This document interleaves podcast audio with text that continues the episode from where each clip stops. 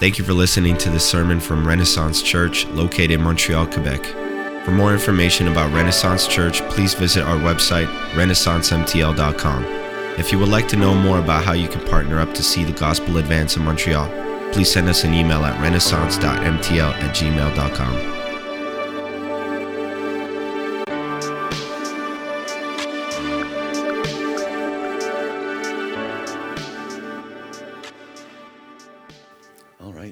my name is Frank. Today we're hitting the second part of the series about uh, temptation.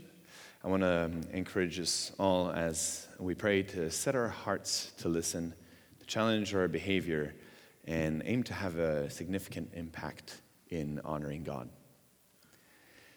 Lord God, I want to thank you for a day to turn our, turn our eyes to you, to, to rest, to to read your scriptures and um, to find wisdom.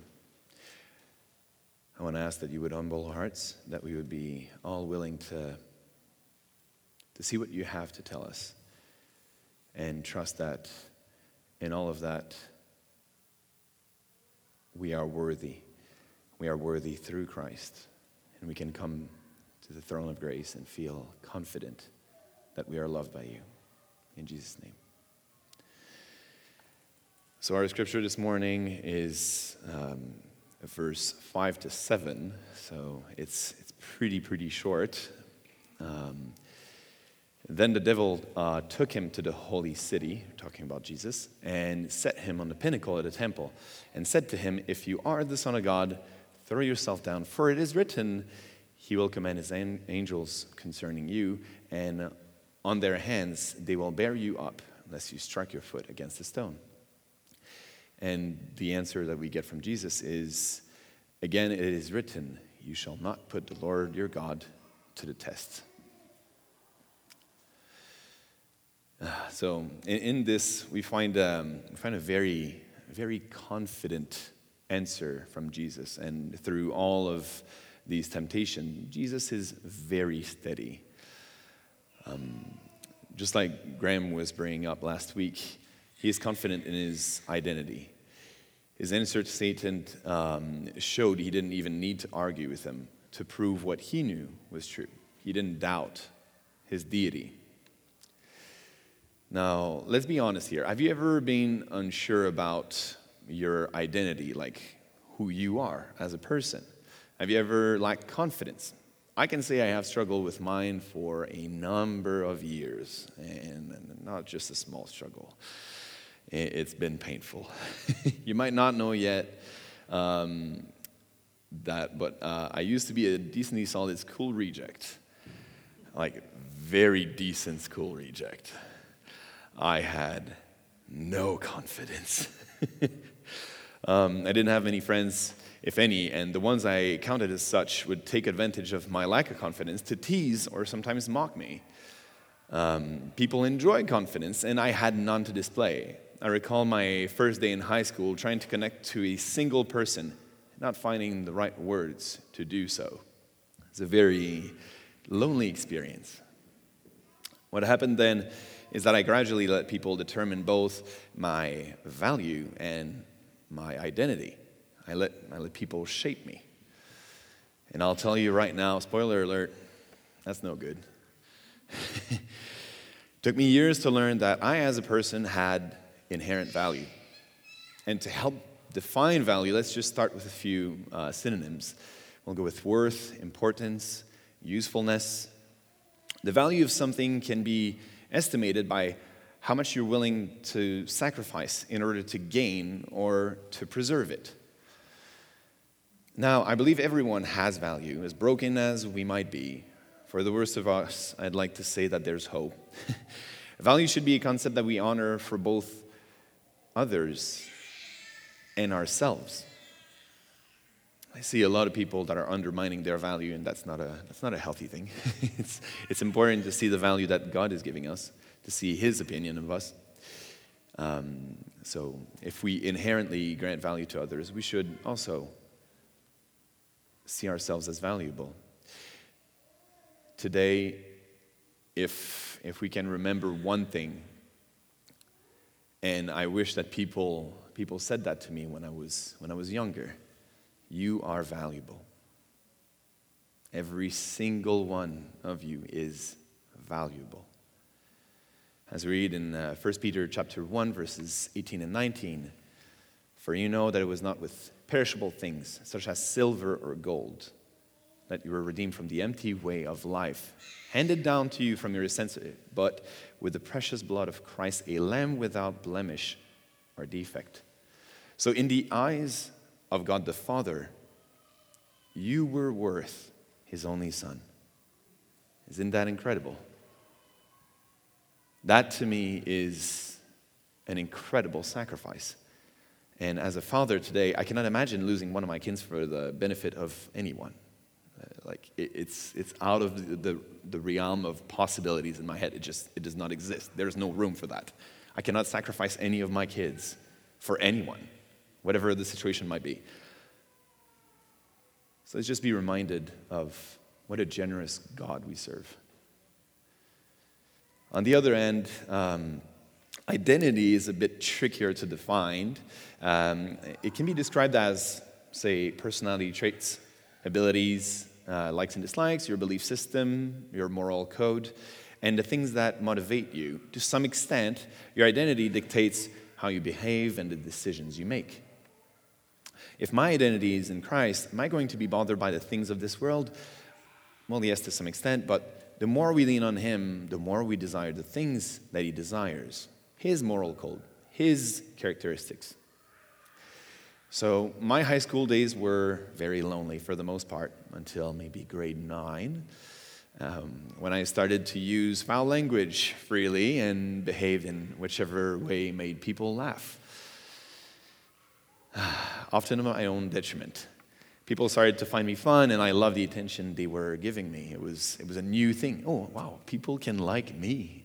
I just have to be rude. That's pretty simple, right? so it wasn't until the summer of 2009 when I went to Word of Life Owen Sound uh, for summer camp that I decided to dictate, uh, dedicate my life to Christ and finally got rid of a lot of bad habits and changed the things that I desired. It's only then that I started to identify with Christianity. And slowly, I learned to set my value on what God viewed me as and not the way people around me did. And that's critical. Our, our, if we are believers, our identity is in Christ. So, yeah, as uh, John the Baptist was saying a few verses back when he baptized Jesus, is um, for he must increase and I must decrease. And I think that in all of our lives, this is something that, that we should do. We should learn to say, I want more of you and less of me. As hard as that may be. So, like Jesus, we need to see the bigger picture and have an eternal perspective. We also need to find our identity in Christ and see ourselves in light of how God sees us with value. In order to get a bit of context, um, Jesus was freshly baptized in front of hundreds. God declared about him, This is my beloved Son, with whom I am well pleased, thus confirming to be the Son of God. He was moved by the Holy Spirit in the wilderness to be tempted by the devil, fasted for 40 days before that, succeeded, and right after this test, Jesus is to choose his uh, disciples and start his ministry. So, this is a very key moment to determine where he is set. Um, and the reference that Satan quotes is in, um, it's in the book of Psalms, it's Psalm 91. I just want to go through, uh, through it quickly to, to get a little bit of context on that as well. He who dwells in the shelter of the Most High will abide in the shadow of the Almighty. I will say to the Lord, my refuge and my fortress, my God, in whom I trust. For he will deliver you from the snare of the fowler and from the deadly pestilence. He will cover you with his pinions, and under his wings you will find refuge. His faithfulness is a shield and buckler. You will not fear the terror of the night, nor the arrow that flies by day, nor the pestilence that stalks in darkness, nor the destruction that wastes at noonday. A thousand may fall at your side, ten thousand at your right hand, but it will not come near you. You will only look with your eyes and see the recompense of the wicked. because you have made the Lord your dwelling place, the Most High, who is your refuge. No evil shall be allowed to befall you, no plague come near your tent. And the next two verses are going to be more, more critical. That's the, the ones that he quoted. For he will command his angels concerning you to guard you in all your ways. On their hands they will bear you up, lest you strike your foot against a stone. You will tread on the lion and the adder, the young lion and the serpent you will trample underfoot, because he holds fast to me in love. I will deliver him. I'll protect him because he knows my name. When he calls to me, I will answer him. I will be with him in trouble. I will rescue him and honor him. With long life, I will satisfy him and show him my salvation. The, um, the three points that I want to go through today um, are going to be uh, the first one that we're going to begin with is going to be to be vigilant.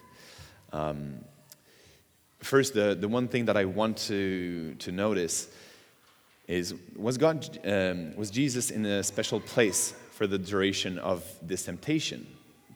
Well, yes.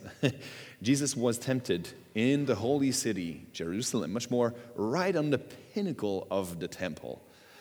Do you guys think he was protected because of the place he was at? No. much like him, Adam was tempted in the holy garden, yet failed. We can't be off our watch. No physical thing can protect us from failing when tempted. Instead, we should lean on the wisdom of God found in His Word. And having a position of authority is not only something that's honorable, it also represents a big responsibility. Indeed, humility is a key concept here. We need to be in worship towards our God and always have our eyes set on Him.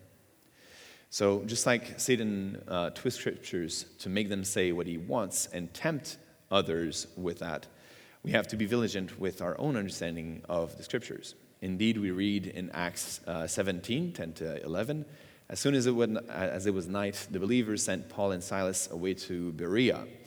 On arriving there, they went to the Jewish synagogue. Now, the Berean Jews were of more noble character than those in Thessalonica, for they received the message with great eagerness and examined the scriptures every day to see if what Paul said was true. it's hard to discern what we're getting from the word, uh, from the world, uh, in terms of um,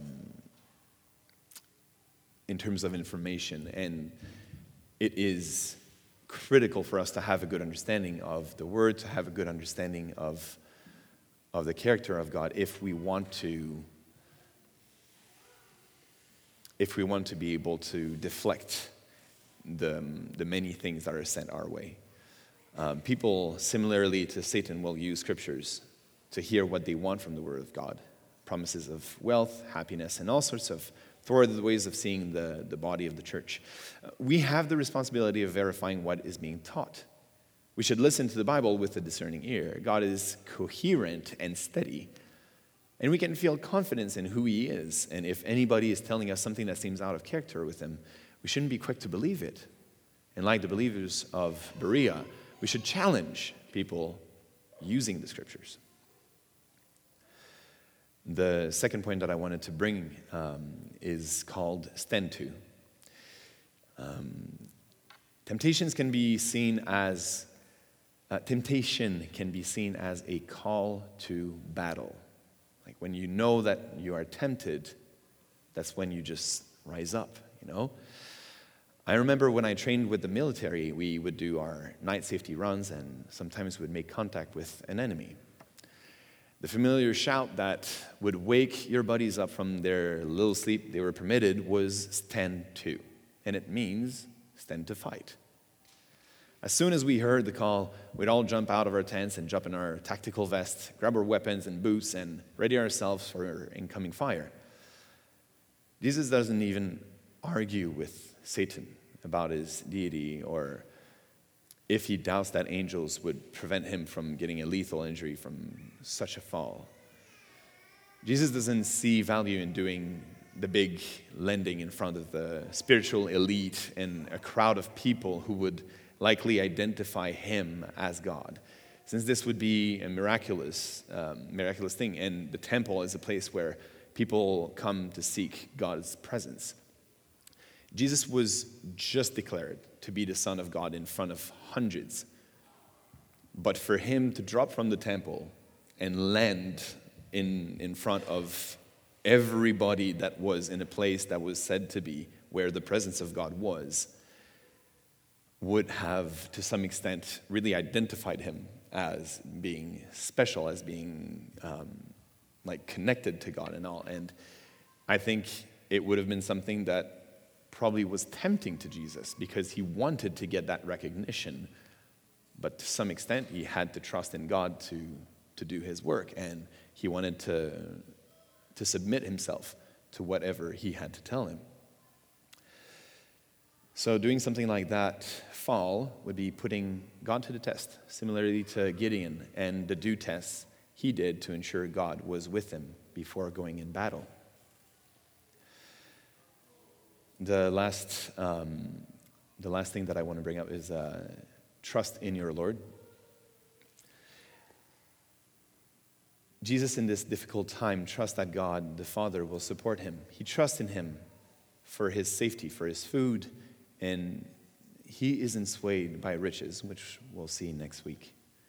God is the same yesterday, today, and tomorrow. He is all powerful, He's all knowing.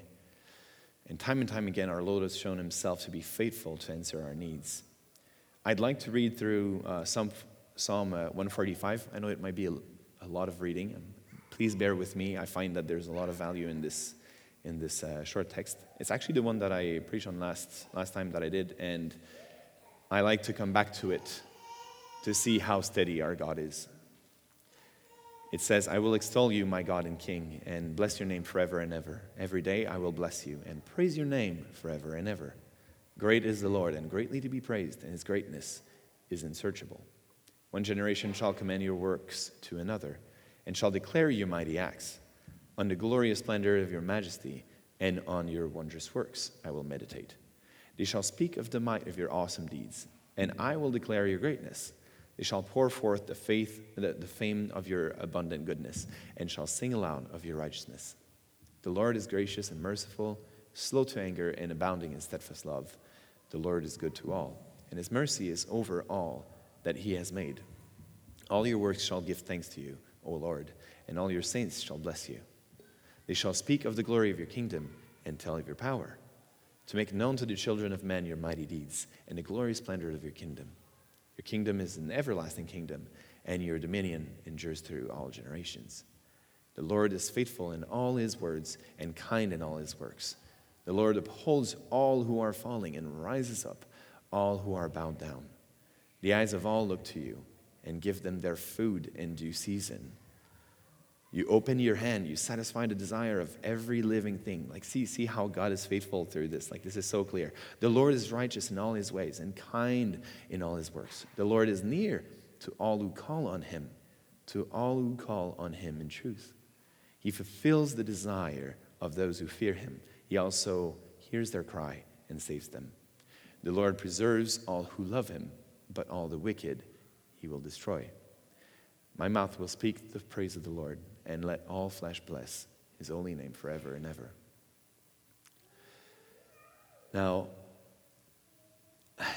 I don't think that I had a, as much time as I expected to have to prepare this. This has gone very, very quickly. I'll just jump to a conclusion decently soon.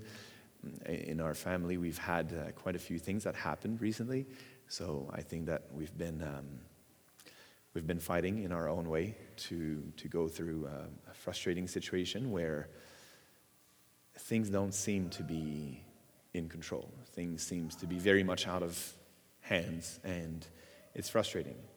But we want to trust in God in this situation. We want to trust in God in a situation where we have multiple people that we know are likely going to die. And even though it is frustrating, we trust in the character of God. We trust that He has a greater plan, He has a bigger picture. And we trust in Him to reveal that to us in His time, even though today it's frustrating, even though today it's painful. I think we can trust on Him because He has been so faithful through generations and generations. And I think his word, the, the passage that we just read, speak for itself. I think that we can, we can go back to that text and read it over and over and see how God has been faithful and will remain faithful. So, in conclusion, um, we are tempted, tested every day to react um, badly and not to show God the respect that He deserves. I struggle with this. I, I want to be a good dad. I want to be a good husband, co-worker, and brother in the faith. But I have to trust in the Lord to uphold me and give me the strength I need in order to surpass the temptations and see Him as sufficient to satisfy all of these needs. So, as we leave today, as we go through our week, I want to encourage all of us to be vigilant, to be ready to answer the call to battle, and to trust in God to uphold us. Let's pray. Thank you for listening to the sermon from Renaissance Church. If you have any questions about the sermon or would like to know more, please feel free to contact us by email at renaissance.mtl at gmail.com or reach out to us on social media. It's our passion to love Jesus, love each other, and love our world.